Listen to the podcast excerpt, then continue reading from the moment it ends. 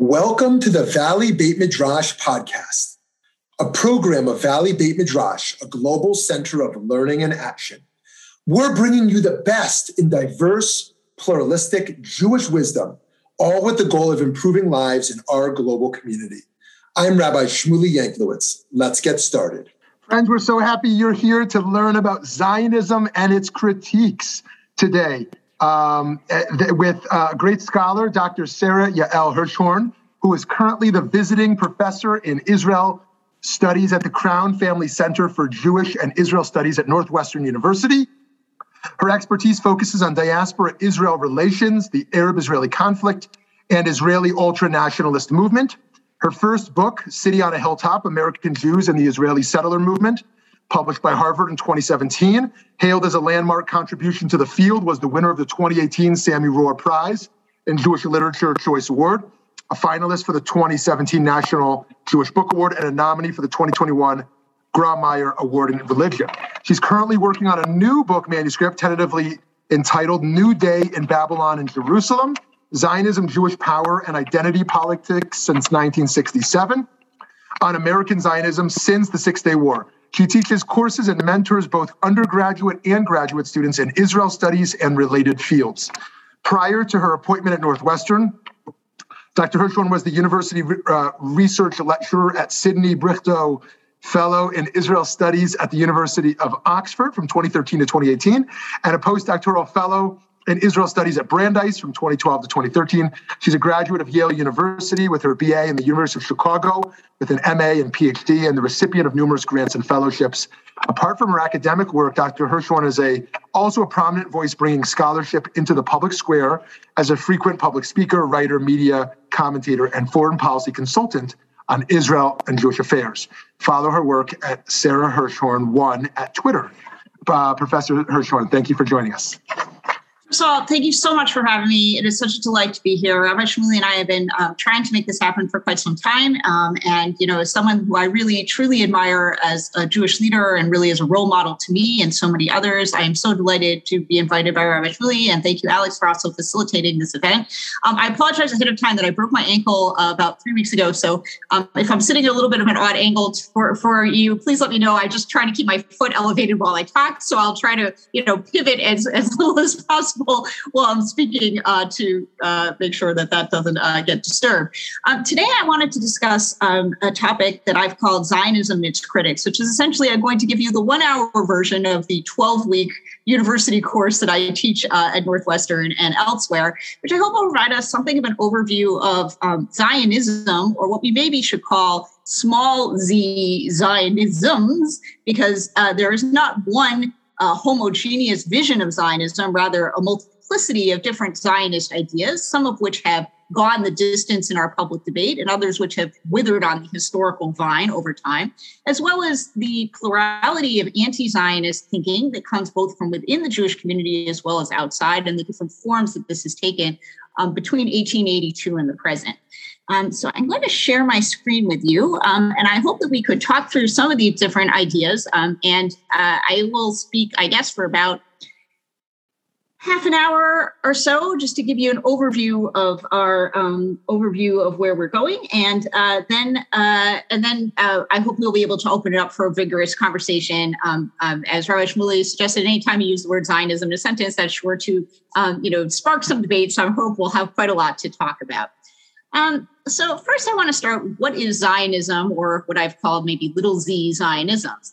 Um, and I want to propose a few ideas. First, that Zionism is the ideology, um, an ism, in fact, of Jewish nationalism.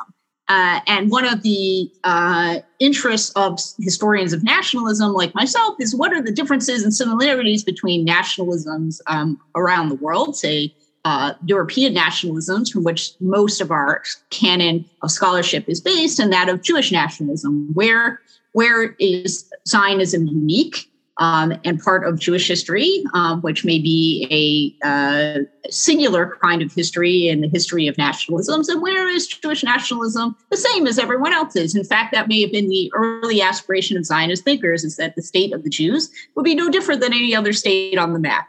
Of course, we've seen that today that is not necessarily the case, and we need to investigate that a bit further. The second proposal I have for what Zionism is is that it's Jewish self-determination and Jewish sovereignty.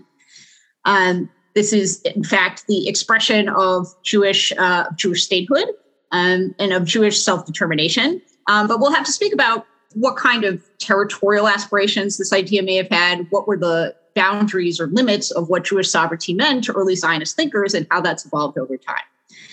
The third proposal I have for you is that Zionism is the national liberation movement to the Jewish people. This puts Zionism in line with many of the uh, processes of decolonization that occurred around the 19, 1948 and later, of course, a second wave around 1967, 1968 uh, around the world. Uh, and in many cases, Zionism has had some of the similar problems as many other new states that came into existence in the 20th and even the 21st century, which is it is often difficult to make the transition from being a ideological movement in service of uh, self-determination to one that needs to govern um, over a diverse population, enact laws, um, you know, take care of the daily business of the state, even do the kind of mundane things like arranging, you know, your garbage pickup on Thursdays. Um, and sometimes it's very difficult to move from, you know, national liberation movement to having to do do the business of everyday life. And I'd like to think about Zionism and maybe some of the, um, you know, problems or pitfalls of Zionism today in that larger trajectory. Last but not least, Zionism was developed as one answer to what was called the Jewish problem or the Jewish question in Europe, which addressed the failure of full emancipation of the Jews. That despite the fact that Jews were accorded new status after the French Revolution um, and new constitutional reforms across Europe and even parts of the Middle East, including the Ottoman Empire in the 19th century, it never seemed that Jews fully reached more than a kind of juridical equality with their Christian and sometimes Muslim neighbors. Uh, the emancipation, in fact, I think we could say was something of a failure in Europe. Uh, and this led some thinkers to develop new alternatives. There were, of course, those who intended to stay in Europe and, uh, you know, uh, either uh, and find new ideological ways to address uh, problems of assimilation, whether that was um, a more socialist alternative or Bund, or frankly, those who put their hopes in foreign powers that they would remain safe and secure in their in their European lives, which of course I guess was a dream that was decimated by the Holocaust.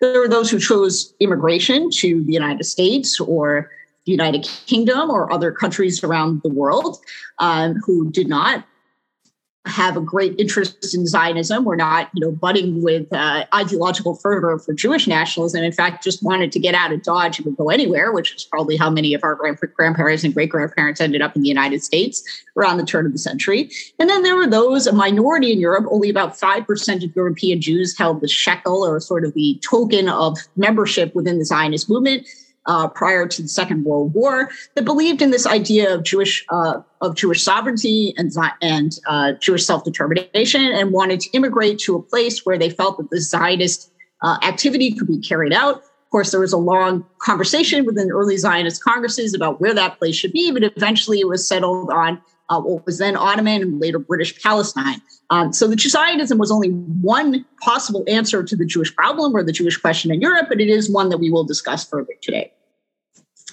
But Zionism, as an early ideology, didn't necessarily resolve all the burning questions that were associated with this new ism or this new nationalism of the turn of the 21st century, 20, excuse me, turn of the 20th century.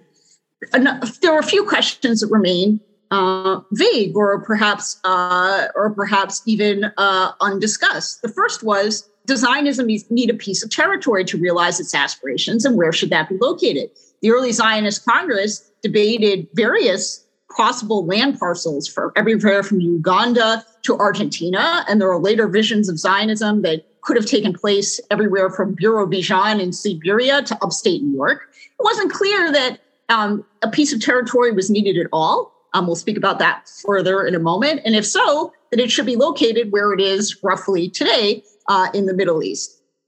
Zionist thinkers also argued about different forms of government, economic systems, social and religious orders, institutions, and cultures that Zionism could and should produce. We'll speak more about that in a moment. There was no necessarily one answer about what Zionism looked like on the ground and how that should be um, how that should be practiced, um, and what kind of institutions should develop the idea further. Um, last but not least, was self determination and Zionist sovereignty and national liberation equivalent to statehood? Is it more than just having a piece of territory and a state and a flag and a parliament and a prime minister? Is it less than that?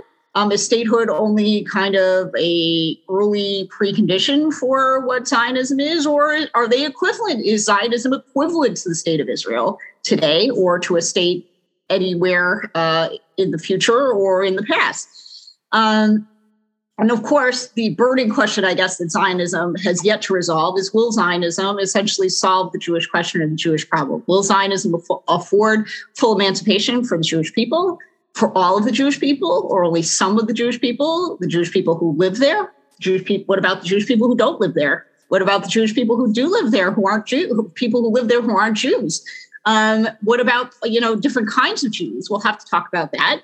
Um, and also, are Jews and others safe and secure within the state of Israel today? I think we know that Israel has many security challenges, and the future of the state of Israel uh, remains uncertain in a very volatile region. So, uh, I think we'll want to reflect at the end of this session about whether Zionism has really truly solved the Jewish problem of Europe, or perhaps even the Jewish problem of America today with rising rates of anti Semitism, um, or what the future will be. I want to turn uh, also to just give to say a few words about what anti-Zionism was both then and now before we take a more deeper dive into some of these different visions. First is to say that anti-Zionism is as old as Zionism itself.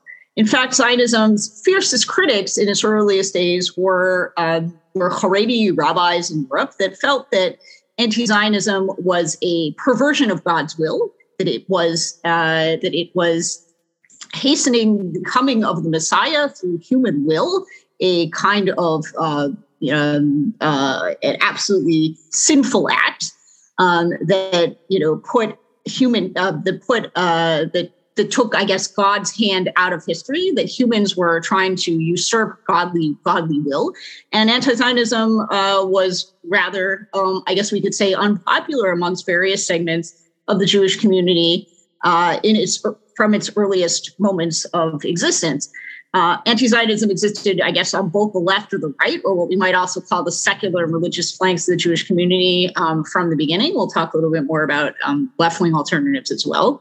But when we think about anti-Zionism as it has evolved from its earliest moment of, say, the protester rabbinate in Hungary to what we may see on the streets of um, many uh, many global capitals today, I think we need to consider a few factors, which we'll speak about further. The first is the difference between endogenous and exogenous critiques of Zionism, meaning critiques of Zionism that come from within the Jewish community and those that come from outside, which I think have a significantly different um, ideology as well as tenor the relationship between theory and praxis. Are we critiquing Zionism as an idea, or are we critiquing the way Zionism has manifested itself on the ground in the state of Israel in 2022? Those are different, different quantities. I think we could say that critique of the business of the state of Israel the policies of the state of Israel generally falls within legitimate criticism of any government or institution.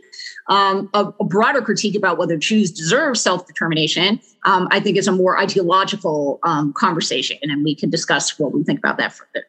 Um, and that, I think, directly relates to the conversation we're having today about where is this blurry line between anti Zionism and anti Semitism. And I'll come back to some of these ideas at the end of our session. But first, I wanted to pivot to a few different understandings of Zionism or Zionisms um, that I mentioned earlier. The first, of course, is the most well known version of Zionism, political Zionism or practical Zionism, that was the brainchild of Theodor Herzl, um, a journalist and thinker uh, in Vienna uh, who was probably a very unlikely forefather of Zionism. He was not a man who grew up with a great deal of Yiddishkeit or had uh, a, a, very strong affiliation with the Jewish community. In fact, he only came to these ideas about Zionism and about Jewish identity um, in middle age, uh, particularly during his coverage of the Dreyfus trial in France uh, for uh, for uh, as part of his, you know, as part of his newsman work. Um, and he began to realize that anti-Semitism remained endemic in Europe and that structural anti-Semitism, what we might call structural anti-Semitism today, was prevalent in France. Um, and he began to think about what the role of Jews was going to be now and in the future and in what the so-called enlightened capitals like Vienna or Paris and places that he you know, spent his time and, uh, you know, the milieux in which he circulated. And he came to realize that the future of the Jews perhaps was no longer going to be in Europe. And this was articulated first in a pamphlet called Der Judenstaat, uh, which is often translated today as the Jewish state. But I think more accurately should be translated as the state of the Jews. And there's a significant difference between these two ideas in the sense that Herzl envisioned a kind of uh, a, kind of Jewish state uh, on the Mediterranean, the way that Vienna was an empire on the Danube. He uh, did not see a role for religious authority. He did not necessarily put too much emphasis on the Jewish character of a future state. He was mostly interested that Jews should have a place for uh, national, national self determination and sovereignty more than the particular um, uh, role of Judaism or Jewish uh, Jewishness in the character of the state. Um, and in that sense, we can see him as the progenitor of the modern Knesset, or even as the, the you can see the photo on the bottom right of the government, which which unfortunately just collapsed last week in Israel, the most broad-based coalition in Israeli history that included uh, everything from the you know Zionist left to the Islamist right um, within this new uh, within this new uh, parliamentary uh, government. So Theodor Herzl's political Zionism, of course, is, is Zionism, I guess, that we could say has uh, gone the distance in Zionist history. It is something that we still are thinking about and talking about today. Um, although I think at the end of the session, we can contemplate whether Theodor Herzl himself would recognize what the state of Israel has become uh, in the 20 in the 21st century. But there were other visions of Zionism that are perhaps less well known to uh, many or most audiences that still have a role to play in shaping what the Zionist idea was and perhaps could be in the future. One of those was uh, what I might call cultural Zionism that was primarily associated with a man called Ahad Ha'am, which in Hebrew literally means one of the people, a pen name for the writer and intellectual Asher Tzvi Ginsburg. Cultural Zionism um, differed significantly from political Zionism in the sense that a Jewish homeland uh, was not necessarily so significant as a part of political uh, or uh, nationalist currency for Ahad It was more relevant as a spiritual center for the Jewish people. Many, most of the Jews, in Asher Tzvi Ginsburg's understanding, would go elsewhere. In fact, many of them, uh, you know, from his hometown of Odessa, ended up in the United States. Um, but he knew that that that the future Zionist homeland, and perhaps something again short of statehood, uh, might serve as a kind of city on a hilltop or a kind of beacon to the Jewish community in developing the Jewish soul and the Jewish spirit in the future. Asher Ginsburg, in his own lifetime, was kind of a frenemy of Theodor Herzl. They argued vigorously about these different ideas.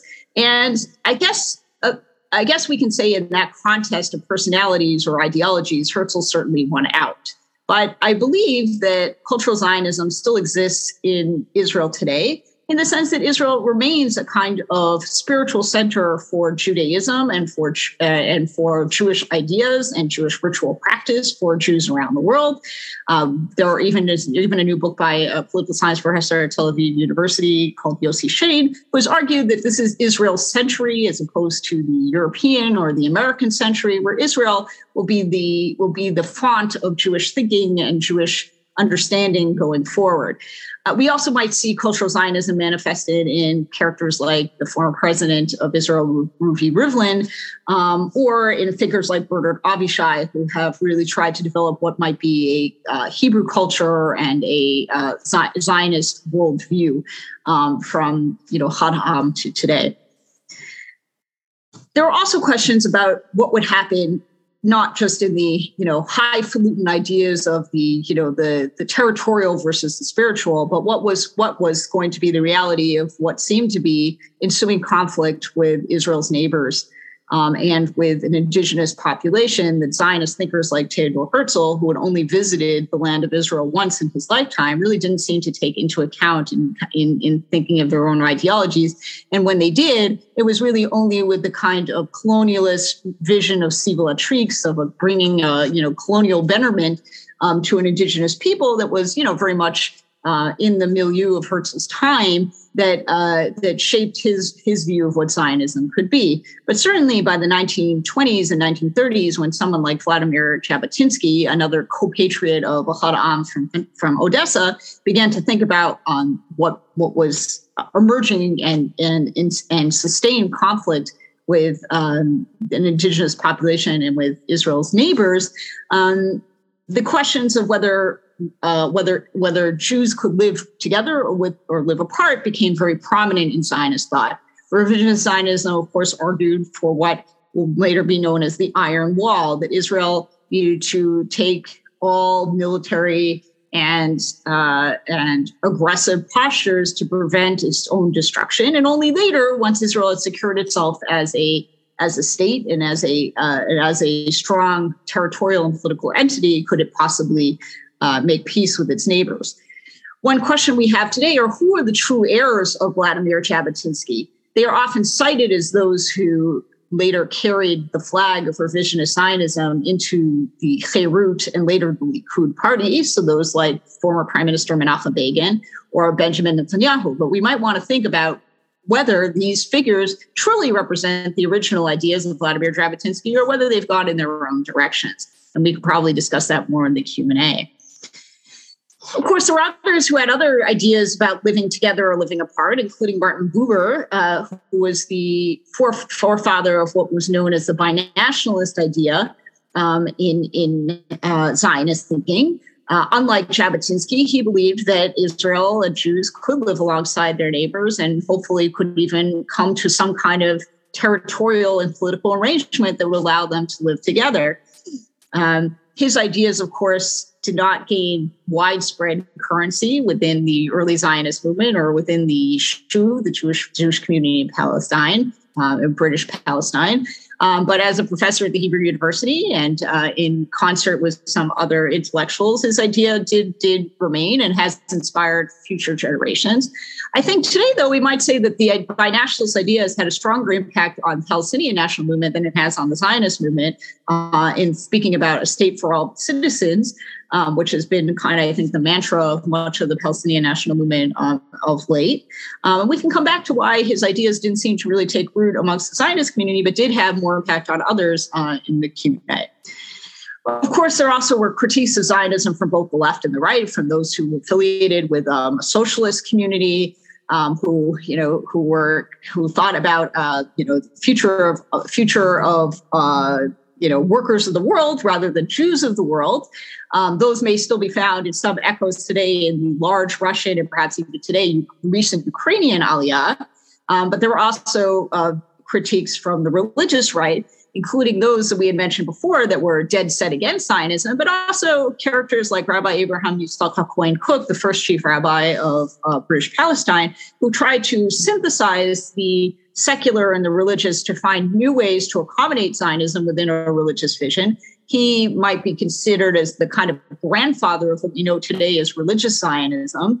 Um, his son, Rabbi Yehuda Kook, who founded uh, it, who was a very pivotal figure in the photo that you see on the bottom of Yeshiva Merkaz Harav, the, the yeshiva um, that had a very uh, had a very prominent role um, in training a whole cadre of new religious Zionist leaders in the state of Israel, including many of those who were the early founders of the settler movement, um, has had a very prominent impact on the face of Israeli society, even to the most recent face of the prime ministership, like Naftali Bennett, um, a figure who identifies largely with the religious Zionist movement, and his party um, particularly has catered to those kinds of voters.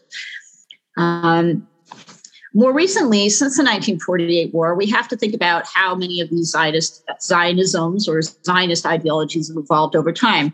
I've mentioned that some have gone the distance in, in history, others have withered on vine, but there are also new innovations that have occurred since 1948 with the changing demographics of the state of Israel. And obviously, um, you know, the very existence of the state of Israel, um, the state of Israel that came, came about in 1948. The one state, a state of Israel emerged and a state of Palestine did not. And this has largely influenced um, many of the critiques of Zionism or the new new faces of Zionism since 1948. Of course, one comes from um, from what we might call race. So I'm a little uncomfortable using that term in the context of Israel-Palestine, which I think is more specific to the American context. But certainly, the large influx of Mizrahi immigrants, Jews from Arab lands, that came to Israel after the 1948 war. Today, Israel is a major- has a majority minority population um, of Mizrahi Jews, which actually today outnumber demographically Ashkenazi Jews. And this has influenced the way Mizrahi thinkers and Mizrahi Zionists have thought about the way early Zionism was developed, which you've noticed, I think, already, uh, you know, came mostly from the European continent, from, uh, from within Ashkenazi Jewry. And many of the voices of Mizrahi Jews that existed both in the pre-state period and certainly since then um, have largely not been incorporated within the larger canon of Zionism. We still think about Zionism as the Zionism as Herzl instead of the Zionism of Mizrahi Jews. Um, and much of the critique of Zionism has come from within the Mizrahi community, and particularly their feeling that Israel has become something of an ethnocracy, that there are different tiers of privilege or citizenship within, within Israeli society. Of course, this also extends to the um, to the Arab Israeli population of Israel, which includes both Palestinian citizens of Israel as well as other Arabic speaking minorities that today comprise about 20% of Israel, Israel's population. But in fact, became kind of accidental Zionists after 1948. They didn't really plan on living within a new state of Israel, but that's how things shook out when the dust settled at the end of the 1948 war. Many of their compatriots, of course, ended up in uh, in the Middle East or in the Palestinian diaspora. Um, but some, of course, were the remnant within within the state of Israel itself and how they see living within a state of Israel, a state that perhaps they don't ideologically affiliate with in the way that a Jewish Israeli would, but still it is their place of residence and where they work and live and you know and and and um, and, uh, and experience on a day to day basis has become an important part of the critique of Zionism since 1948. Um, and as well as uh, questions of gender that you know certainly have been prominent. Mostly, we've been talking about Zionist men who have been the thinkers behind the Zionist movement. Um, certainly, today we might want to extend that to questions of gender and sexuality that are uh, you know are relevant to today's Israel. Just to say a few words about some of the critiques of Zionism from from within those, of course, continue to include um, uh, some elements of the ultra Orthodox community. Of course, uh, you're probably most familiar with the Neturei Karta, who are, who are pictured here that you might see outside of you know protests or other um, you know other events, uh, Zionist events. Um, you know, picketing, and of course, they're a very fringe faction within the Haredi community, but there is still resistance from the religious right, I guess, to the Zionist idea. Although today Israel has about 12% of the population that are Haredi themselves, and they have a very interesting role to play in Israel today, where they live in Israel, much like um, Arab citizens of Israel, without necessarily fully recognizing or uh, or acknowledging the Zionist regime under which they live yet of course, they are raising families and joining the workforce in increasing numbers and living their lives uh, within this Zionist state and how this plays out today, which is a major element of, uh, the drama of Israeli politics, as well as in the future when it's estimated the Haredi population will comprise about a quarter of Israel's um, demography, is certainly a very influential question uh, for the future. It is also a very important question for Jews in the diaspora because today the largest constituency that we may imagine in a generation or two in the United States or in Europe will certainly be Haredi, as many liberal denominations are dwindling in numbers. So the face of American Zionism and the face of American Judaism in the future is more likely to be Haredi uh, than than not, and this will certainly have a very profound impact on diaspora-Israel relations going forward. There's also, of course, a growing uh, growing movement within the Zionist left today, one that, of course, existed in the pre-state period. Uh, we should also remember that up until the 1967 war, American Zionists were very uh, lukewarm, I guess we could say, about um, about this about the Jewish state, uh, and even uh, in the 1950s, an organization like the AJC was signing what was known as the Blaustein Ben Gurion Agreement, where essentially there was a kind of a non interference pact agreed upon between American Jews and Israel that you know each of us are uh, should develop in our own ways, but we're certainly not uh, close enough to want to tie our futures to one another. After the 1967 war was a total watershed moment um, in, in a change from a non Zionist or even anti Zionist position, both within religious denominations as well as the organized Jewish community, towards a strong Zionist impulse. But uh, today, I think we see a resurgence of some of those earlier um, earlier attitudes towards Zionism within particularly the American Jewish community, but also increasingly in other diaspora Jewish communities. So um, I think we can speak more in the Q&A about the differences between the American Jewish community and other diasporas have different affiliations to what the idea of Zionism is that we spoke about earlier in this lecture, and some elements of those that thinking that may be more relevant to those Jews who live in more precarious positions than American Jews um, and our own community here in the United States. Now, of course, there are also critics uh, uh, within the state of Israel of, of the Zionist idea. Um, we spoke earlier about um, those within the Arab Israeli community, particularly the Palestinian Israeli community, who became sort of accidental Zionists. And, you know, I think a strong critique of Zionism that still emerges from that community, including members of the Knesset um, who have voiced voiced these um, voiced these critiques. Um, and then those critics, non-Jewish critics, um, and non-Israeli critics outside of Israel. Um, and this is, I think, what we're seeing most prominently in, in um, our communities in the United States and certainly in the media today um, of those who um, are outside of our community, although often within uh, what is known as a progressive community here um, in the United States and elsewhere, particularly those who may be affiliated with the boycott, sanctions, and divestment movement, which has become an important um, platform or uh, organizational banner for many of those who are critics of Zionism, um, but also, of course, um, you know, more militant factions that exist, uh, you know, both within and outside the Arab world.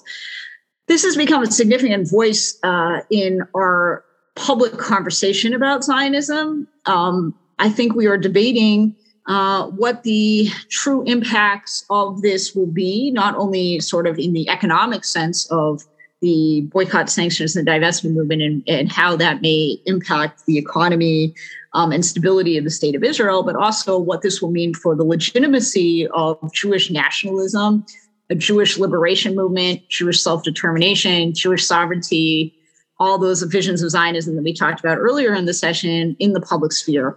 Um, I, I, think we're seeing a very important unfolding conversation happening um, in, our, in our own time.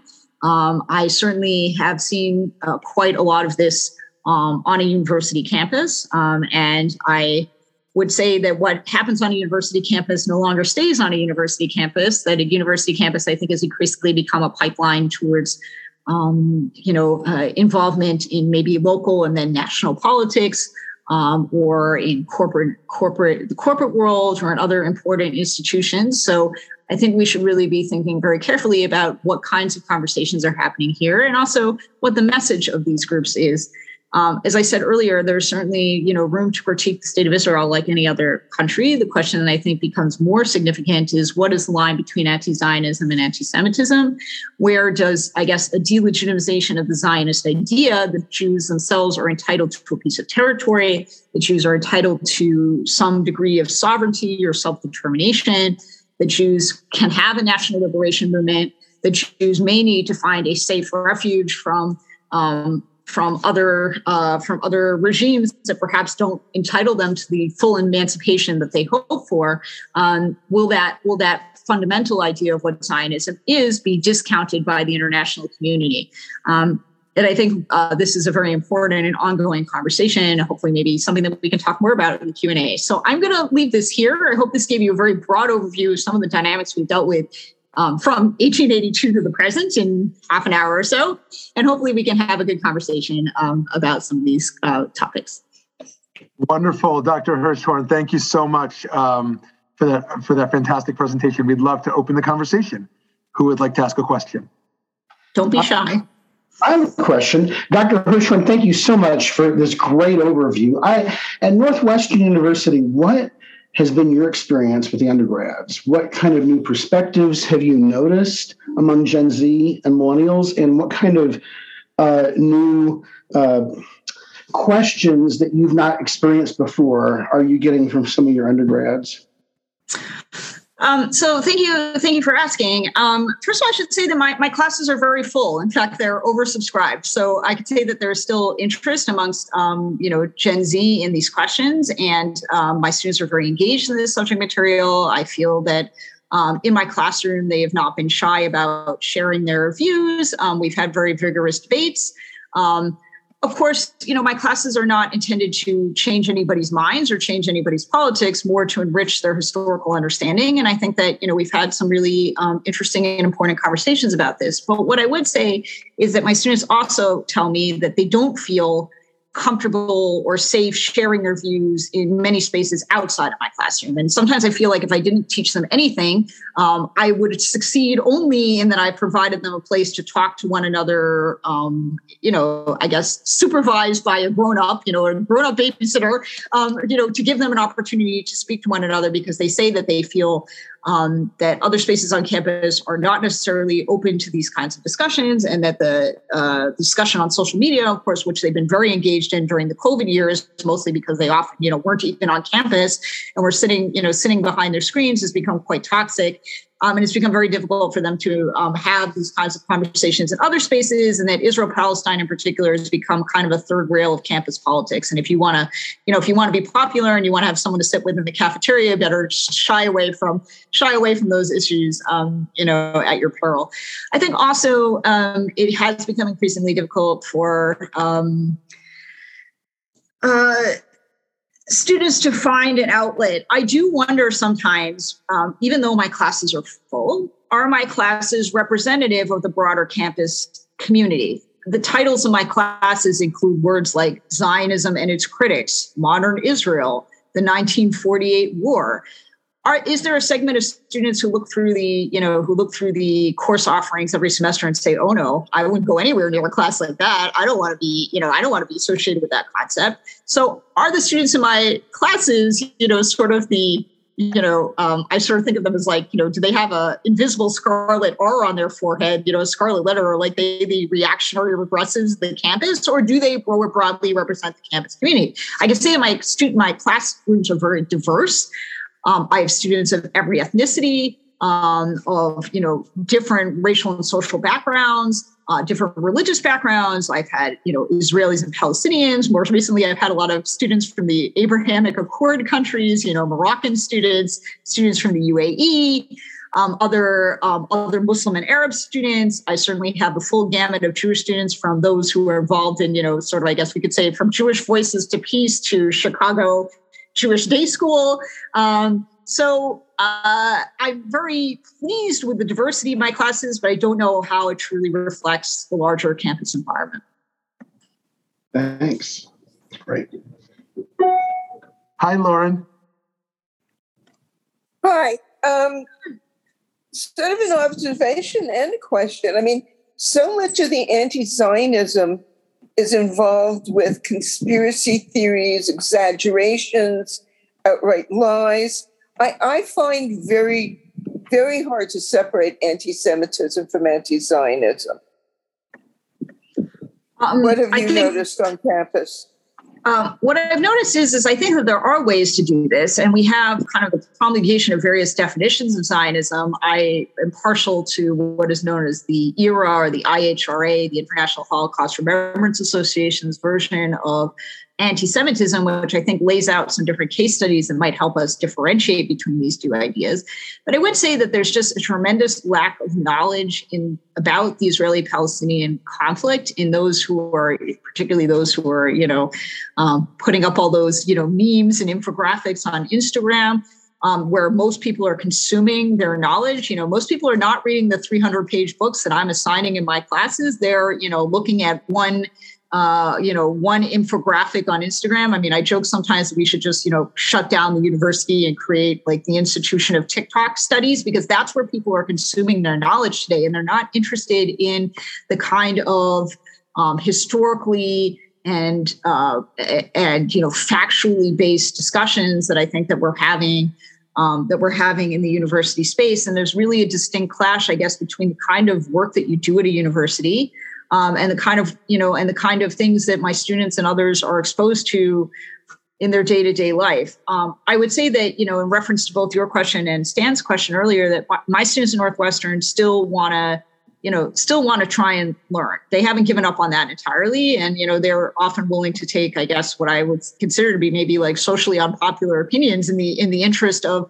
trying to have a more nuanced conversation. But i do think that nuance um, has gone completely out the window. And you can see this in many of the cases And in fact, you know, I saw this very prominently in the discussion. I, I, I, don't know what happened there, but I would say I'm not a forensic expert. I don't have any, you know, inside knowledge. But I would say in the case of the um, unfortunate uh, killing of the journalist Shireen Abu Akleh in in uh, outside of Jenin a couple of, uh, about a month and a half ago, you know, I felt often that people knew who had murdered her, you know, two months before the bullet left the gun. And I think that's the kind of conversation that we're having today is that there's already a presupposition of who is to blame and what the facts are and what, you know, what the tenor of the conversation should be.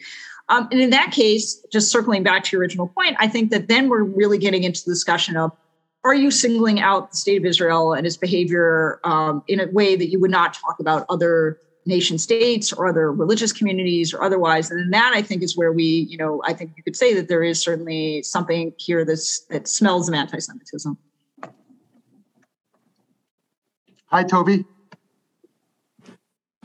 Hi this has been absolutely fascinating. I and i would you were talking so fast because um, I know you were trying to cram as much stuff in, but I'm sure I missed something. But my question to you is for those of us who don't live in TikTok Nation um, and actually want to learn uh, some things that are beneficial, with all the books that are out there about the giving, providing a historical perspective to the Israeli, well, to the to, to the Israel history issue and the issues associated with all of this. Like it's very easy for me to say, "Yay, I'm I'm a you know you couldn't get much more Zionist than right here," but I don't I don't know enough to have that opinion. So, is there any way you could provide us, and maybe uh, after the fact here, because I guess this isn't really the place to do it, some of your recommendations to your students? Because I'm not averse to reading those 300 page books that you assign to them. Great. Um, first, maybe I um, will have an opportunity to circulate kind of a bibliography to Rabbi Shmuley after the session that can give you some recommendations for readings. Um, I would also suggest that one of the things that I do most with my students, um, and I think that is a valuable exercise, is actually reading, you know, reading these texts in in, in their own words. Um, so I am partial to primary source documents or compilations and anthologies of primary source documents where you know, you read a little bit of what Herzl and Ahad Ha'am and also more contemporary thinkers have to say about Zionism. I think that's the best way to learn is to, you know, sort of see, experience it in the flesh. I'm also, of course, partial to visiting, you know, visiting the state of Israel and also the occupied territories, um, and you know, seeing everything for yourself and making up your own mind, which I think is a very important aspect of, Been I there. guess, I would say, education. Um, so, I mean, hopefully, in the kind of post COVID universe that I don't think we're exactly yet in, uh, we all have more opportunities to do that. I would also say, though, that what, what you're suggesting is part of a larger dynamic that really worries me about diaspora Israel relations, which is that um, since the 1967 war, I think much of Zionist affiliation, particularly within the American Jewish community, which geographically is much farther away from Israel than some other diasporas that have the opportunity to visit and interact with Israel in a more sustained way. You know, something like 90% of British teenagers where I used to teach had been to Israel. Today, I don't know how what that percentage would be in, in the United States, but I would say, you know, prior to age 18, maybe mostly only Orthodox teenagers had been to Israel. I would suppose maybe 30% of the American, you know, American Jewish teenagers have been to Israel. So that's just a profound difference in the way we interact with the state of Israel, because here we sort of see it as an idea, a place that we project a lot of um, project a lot of our feelings and understandings upon, but it's not a place that we interact with with the same regularity of other diaspora communities.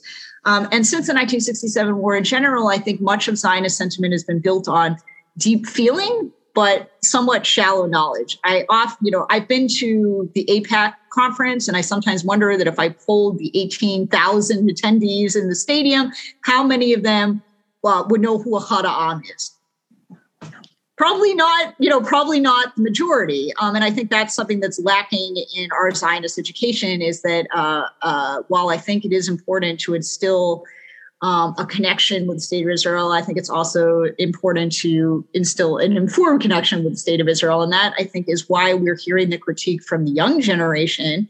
Although I think there's less and less evidence for this being the case in day school education today, but you often hear from, you know, university students, well, they didn't tell us the whole story or they lied to us or we weren't fully informed and i think that we're setting ourselves up for failure if we're not um, engaging with the difficult questions and also just the diversity of viewpoints um, that deserve to be heard because it's the richness i think of um, of the of Jewish and Zionist thought that um, you know would inspire the next generation as much as you know turning them off from a larger connection with um, with the state of Israel.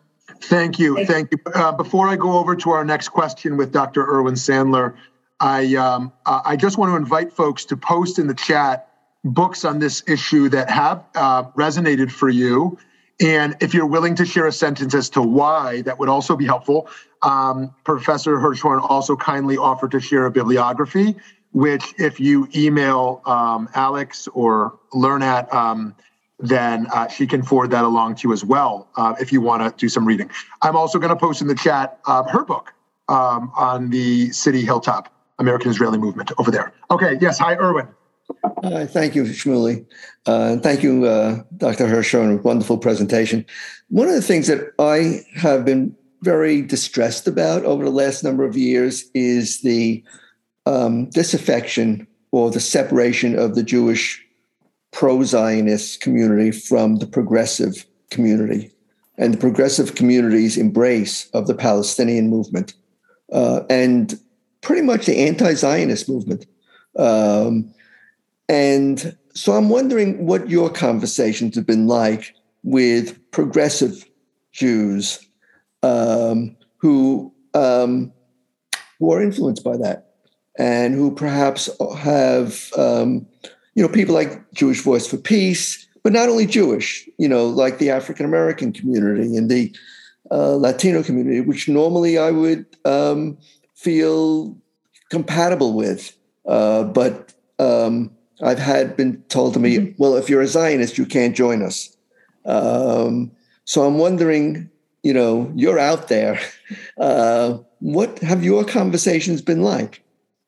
The pre-COVID days, I had a student who came into my office and he, you know, sat down on the sat down on the chair and said, you know, Sarah, I'm gay, I'm pro-abortion, I'm pro-immigration reform, I vote for the Democratic Party, I'm active in liberal causes, but I'm also a Zionist and I don't know where I belong anymore. And he said, "What do I do?" And I and I and I, you know, I sort of laughed, you know, and said to him, "You think that adults have all the answers for you?" And you know, I'm barely an adult, so um, it's certainly a concern for this generation of students. And I love this question because, in fact, I'm writing a book about it right now. And I guess my answer to this question is that everything that we're seeing today is not new.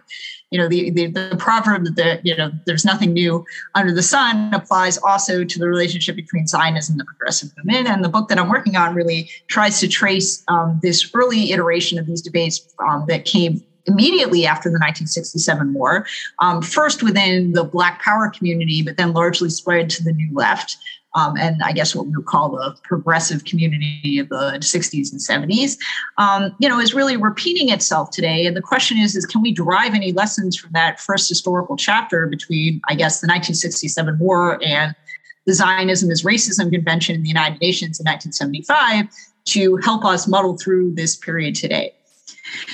What I can say about this is that it's not. Um, it, it, seems, I think, from the media that uh, that this is uh, entirely incompatible, and I'm worried that we are moving in that direction. But I think that there are also still spaces and places where Zionists can work um, well with their allies in progressive community, and that you know they're having difficult and uh, you know, sometimes painful, but I think important conversations that are still happening, and that there are there are um, groups and organizations and institutions that still have goodwill to try to um, either sometimes I think maybe problematically resurrect a kind of you know alliance to the past for the future or who today really truly do want to have those conversations. But i think that the the the edges are hardening and it is becoming increasingly difficult in some some places and spaces to make that conversation happen. I'm not sure if that's because um, there is a true um, well thought out um, objection to Zionism and perhaps the activities of the state of Israel today, particularly, um, I guess we could say um, most of the critique, I think, falls on post 1967 Israel and the occupation.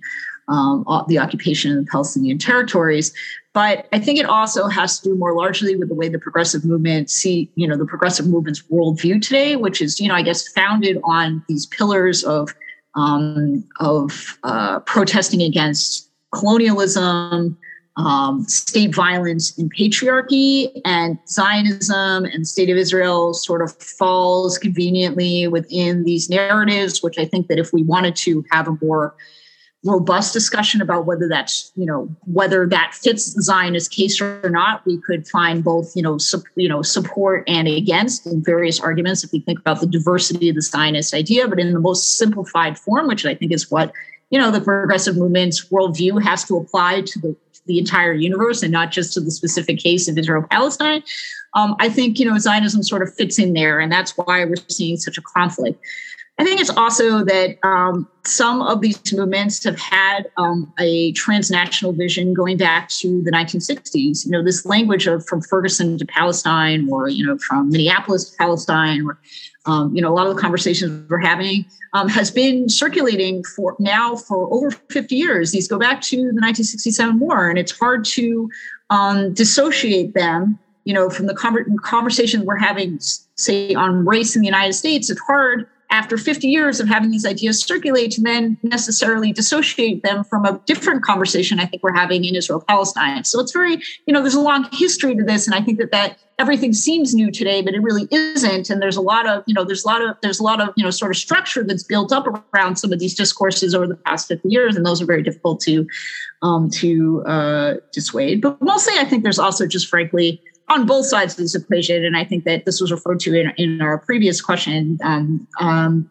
that Toby asked. It's just, I think that there's a lot of deep feeling, but also not a lot of deep knowledge on both sides of this debate. And that's, you know, fueling a lot of this sense of incompatibility um, when I think that there could be there could be ways to have a more productive dialogue that that also requires um, sometimes more work than than I think both sides really want to undertake to have a more functional relationship. Thank you. Thank you. Um, yes, hi, Aglaya.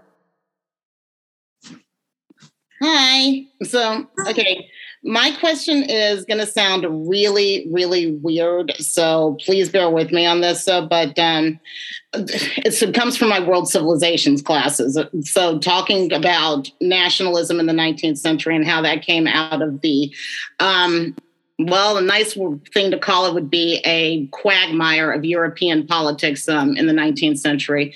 The idea, um, when we started off, when we're talking about uh, the point about, well, do you have to have an actual geographic territory in order um, my mind sorry went immediately to the hypocrite to end all hypocrites of that so-called den of hypocrisy called the enlightenment that anyone has the audacity to call the enlightenment. But jean-jacques rousseau and discourse on inequality and the first time someone put a fence around a piece of land and called it his and convinced everybody that that he was right that's when all kinds of you know like you know civilization began. The idea of nation though since um you know that's one of the reasons why my mind went there though. The idea of what actually is a nation has been evolving over time. And so what i'm kind of curious about and i don't know if you know you want to speak to this or not though but how have even the ideas of what actually makes a nation affected the discourse on zionism? Sure. So, you know, um, of course, all these Zionist thinkers were profoundly influenced by European ideas about nationalism. Uh, you know, we often say, oh, these Zionist thinkers were, you know, they were European nationalists and colonialists. Well, obviously, that was the that was the world in which the, their ideas emerged from. It was a world, you know, their their fellow inter, intellectual travelers all um, you know, came from that came from that milieu. So it's no surprise that you know some of their ideas, particularly Herzl's ideas, were deeply inflected by his understanding of you know modern European history and um, you know, and him living in a kind of multicultural, multi-ethnic empire in uh, in Vienna also was part of his understanding of what you know things things could look like. Um, so I think there's a lot of that conversation. I think what you're also pointing to though is this tension between you know what comes first, the nation or the state, and then even afterwards, what's more important, the nation or the state? And you sort of hear that in Zionism. I guess we could almost say that Ha'am believed the nation was more important for the state, whereas Herzl would say the state, you know, the state yeah. would then allow for the nation to develop. And I think we're still having these like, these conversations because these are really relevant to the solutions to the Israeli-Palestinian conflict today.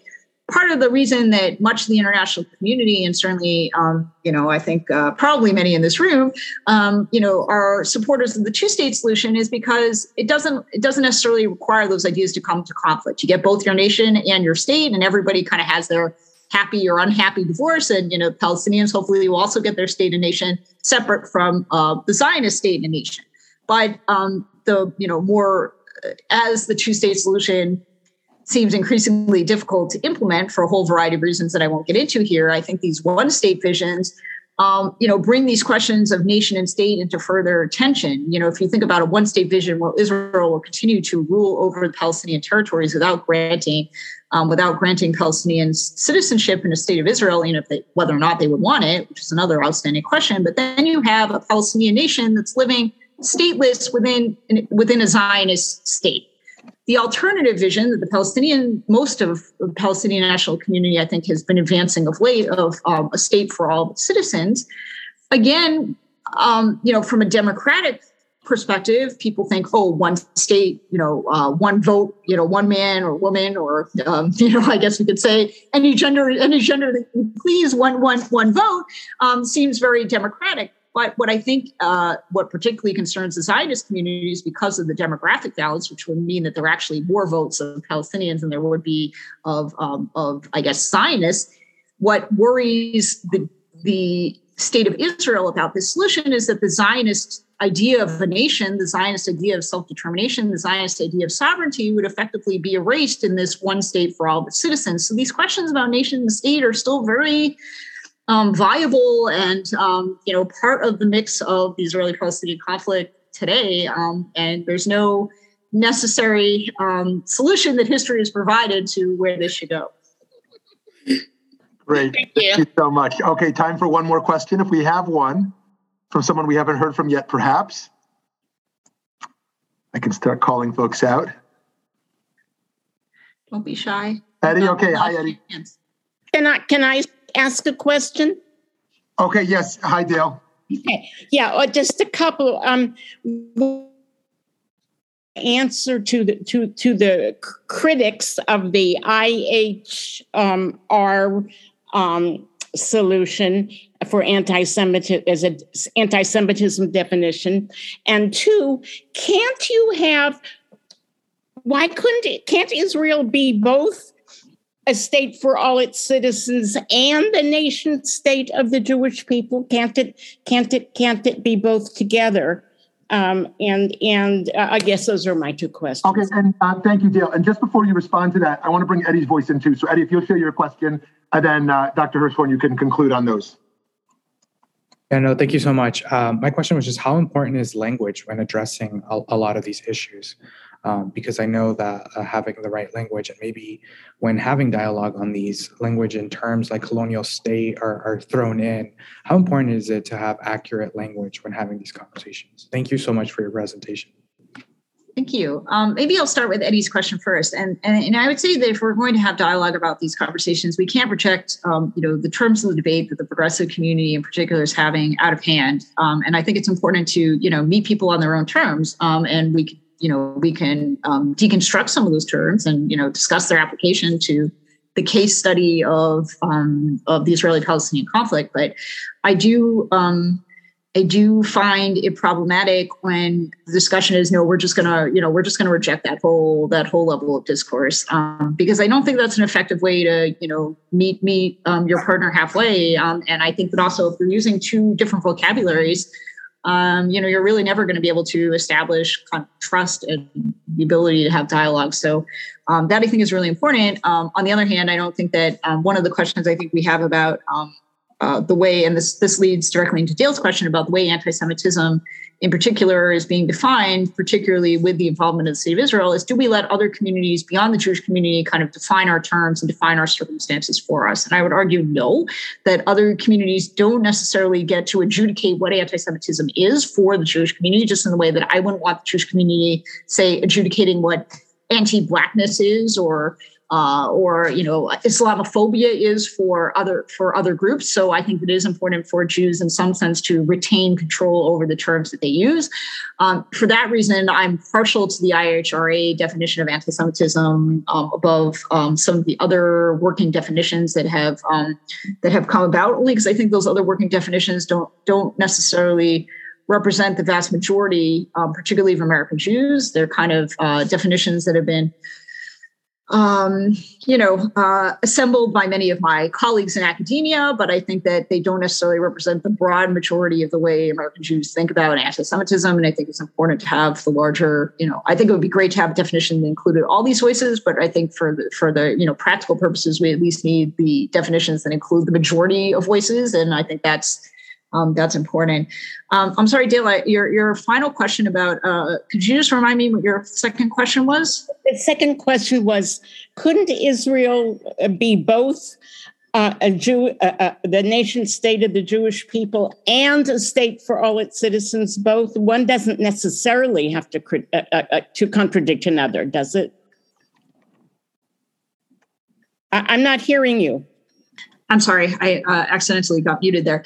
Um, I think this leads back also to our previous question, um, which is you know sort of what what comes first, the state or the nation, and, and you know what what happens from there on.